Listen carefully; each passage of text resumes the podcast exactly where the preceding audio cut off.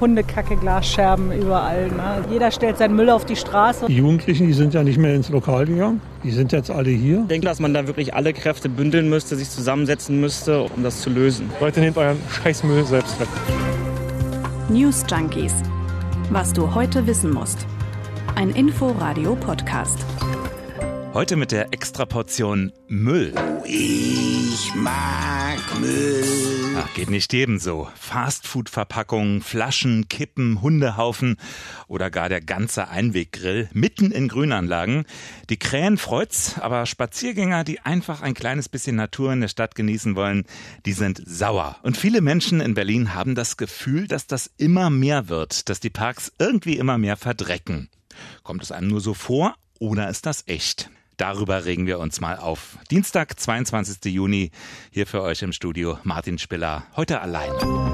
Aber was heißt schon alleine? Das ist man im Inforadio selbst unter Pandemiebedingungen selten. Und so gibt es jeden Tag eine Redaktionskonferenz, überwiegend virtuell. Und da wird dann über Themen diskutiert und gestritten und manchmal auch vehement. Bei diesem Thema stehen gefühlt immer alle auf der gleichen Seite und ärgern sich. Der Müll in den Parks, in den grünen Flächen, in den Wäldern, an Gewässern, überall dort, wo es sonst schön ist. Unser Reporter war dort unterwegs und hat mal ein paar Leute gefragt. Hundekacke, Glasscherben überall. Ne? Jeder stellt seinen Müll auf die Straße, ja, wird schon einer mitnehmen. Ne? Gerade wegen den Kindern und so, da muss es nicht überall rumliegen. Wie Sie sehen, laufen die auch barfuß und generell, man verlässt immer seinen Platz ordentlich. Überall gibt es Mülleimer, aber nutzen tut sie kaum jemand. Ja, geht es euch auch so? Dann schreibt doch unbedingt, wie ihr das so seht. Ist das mehr geworden? Was soll man tun? Oder sagt ihr, hey, seid mal locker, ist halt eine große Stadt? Schreibt doch mal newsjunkies at inforadio.de. Und wenn ihr schon dabei seid, am besten die News Junkies auch gleich abonnieren, dann verpasst ihr keine Ausgabe. Tja, Abfallentsorgung in der Hauptstadt. Hier mal ein paar Zahlen. 48.000 Tonnen Müll pro Jahr werden von den Berliner Straßen gesammelt. 26.000 öffentliche Abfalleimer hängen oder stehen im Berliner Stadtgebiet. Etwa 2.000 mehr als vor zwei Jahren. 2020 haben Stadtreiniger 7600 Tonnen Müll aus den Papierkörben eingesammelt. Drei Prozent weniger als im Vorjahr. Weniger als im Vorjahr, das kann natürlich auch heißen, der Müll ist jetzt woanders als in der Tonne. Zu den Hotspots in Sachen Müll gehören Neukölln und Mitte, haben ja in den vergangenen Wochen auch für viele Schlagzeilen gesorgt. Neuköllns Bürgermeister Hickel, der nannte die Vermüllung etwa der Hasenheide nach illegalen Partys ein riesiges Problem, das Kräfte und Geld bindet. Ein riesiges Problem, ein aktuelles Problem. Also liegt nah, wie bei so vielen Dingen, es hat irgendetwas zu tun mit Corona, mit der Pandemie. Schaut man sich den Müll näher an, was man nicht gerne tut, dann stellt man tatsächlich fest, da liegen häufig Einwegmasken oder auch Pizzakartons vom Lieferdienst, also natürlich unter dem Mülleimer. Beate Ernst von der Organisation Wir Berlin e.V. für nachhaltige Stadtentwicklung, die macht noch eine andere Beobachtung. Wir haben ja auch bei Kaffee-to-go-Bechern gesehen, die eigentlich schon sehr gut angenommen worden sind in der Stadt. In Corona-Zeiten, das müssen wir zumindest feststellen, findet man auch deutlich wieder mehr Kaffee-to-go-Becher äh, in den Anlagen. Also das scheint äh, dadurch sofort wieder schwieriger zu werden, wenn die Menschen, die etwas noch nicht geübt haben, tatsächlich gezwungen werden, wieder neu nachzudenken. Und das war tatsächlich während Corona einfach der Fall. Das muss man so sehen. Also in der Pandemie ist das Müllprogramm ein großes weil die Parks eben auch viel auffangen, was in Innenräumen nicht geht. Mal mit Freunden zum Essen oder auf ein Getränk treffen zum Beispiel. Aber man kann wohl auch nicht einfach alles auf die Pandemie schieben. Das Verhalten der Leute in der Stadt, das hat sich ja schon vorher verändert. Viele machen einfach immer mehr draußen, an der mehr oder weniger frischen Luft weil auch vieles mobil geht heutzutage. Also man nimmt da einfach den Laptop oder das Tablet, macht da eine LTE-Karte rein, nimmt vielleicht noch einen lautstarken Bluetooth-Speaker dazu und dann geht's zum Arbeiten in den Coworking Space namens Stadtpark. Ging früher alles nur drin. Ja, und dann Treffen mit Kumpels in selbigem Space namens Stadtpark, Musik hören, quatschen, essen, Müll machen. Also der fällt ja nun mal an. Den kann man dann hinterher auch mitnehmen. Fand ich eigentlich immer selbstverständlich, den Müll anschließend auch in den Mülleimer zu tun. Aber das passiert eben nicht immer.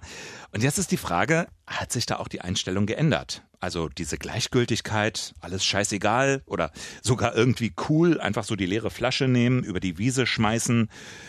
Oder fehlt im öffentlichen Raum einfach das Bewusstsein, dass man Verantwortung trägt für seine Umgebung?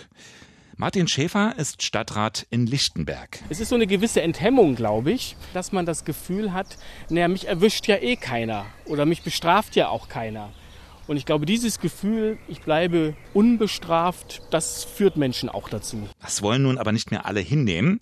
In Berlin, da engagieren sich Bewohner schon seit längerem in sogenannten Clean-up-Gruppen.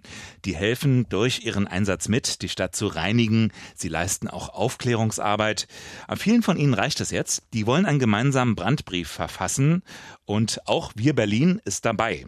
Frage ist nur, was kann man tun, außer appellieren und aufklären? Fangen wir mal ganz praktisch an. Also die Anzahl der Mülleimer, hatten wir schon gesagt, die hat zugenommen. Aber sind die vielleicht nicht groß genug? Klingt simpel, aber Beate Ernst von Wir Berlin, die bemängelt genau das und sagt, wir brauchen eine neue, modernere, eine ganz andere Abfallinfrastruktur. Wir sehen schon, dass für all diese Müllsorten, äh, die dann anfallen durch Essen und Picknick, andere Formen von Abfallentsorgung entstehen müssten. Wir sehen ja Mülleimer in der Form, wie sie überall im öffentlichen Land zu finden sind, sind natürlich auch zu Zeiten entstanden, als diese Art des sich draußen Treffens einfach noch gar nicht so vorhanden war. Und sie sind dann auch dieser neuen Art von Verpackung einfach nicht angepasst. Ist tatsächlich nicht so einfach, so einen großen Pizzakarton in die orangefarbene Urne an dem Mast zu quetschen.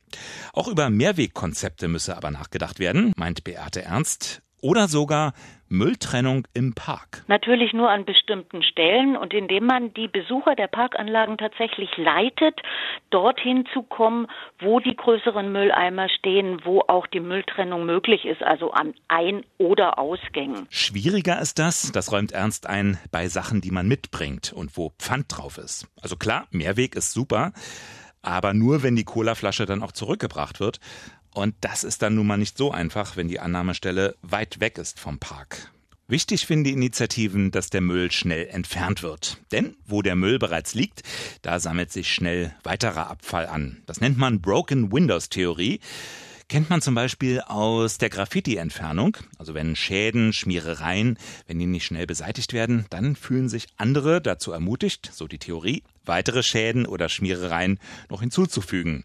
Und deswegen haben zum Beispiel viele Großstädte ganz gute Erfahrungen damit gemacht, etwa beschmierte U-Bahn-Züge sofort aus dem Verkehr zu ziehen. Müll also schneller entfernen. Um das zu tun, haben sich in der Vergangenheit die Bezirke durchaus auch schon was überlegt und gehandelt. In vielen Bezirken und in vielen Parks, da hat nämlich die BSR, die Berliner Stadtreinigung, die Reinigung übernommen. Bisher war das alleine Sache der Bezirke. Beispiel Stadtpark Lichtenberg. Und da merkt man qualitativ einfach einen Unterschied. Nicht, weil unsere Leute es nicht so gut machen würden, sondern weil sie nicht die Zeit dafür haben. Sagt Stadtrat Schäfer. Mittlerweile ist die BSR in 79 Parks und Grünanlagen tätig.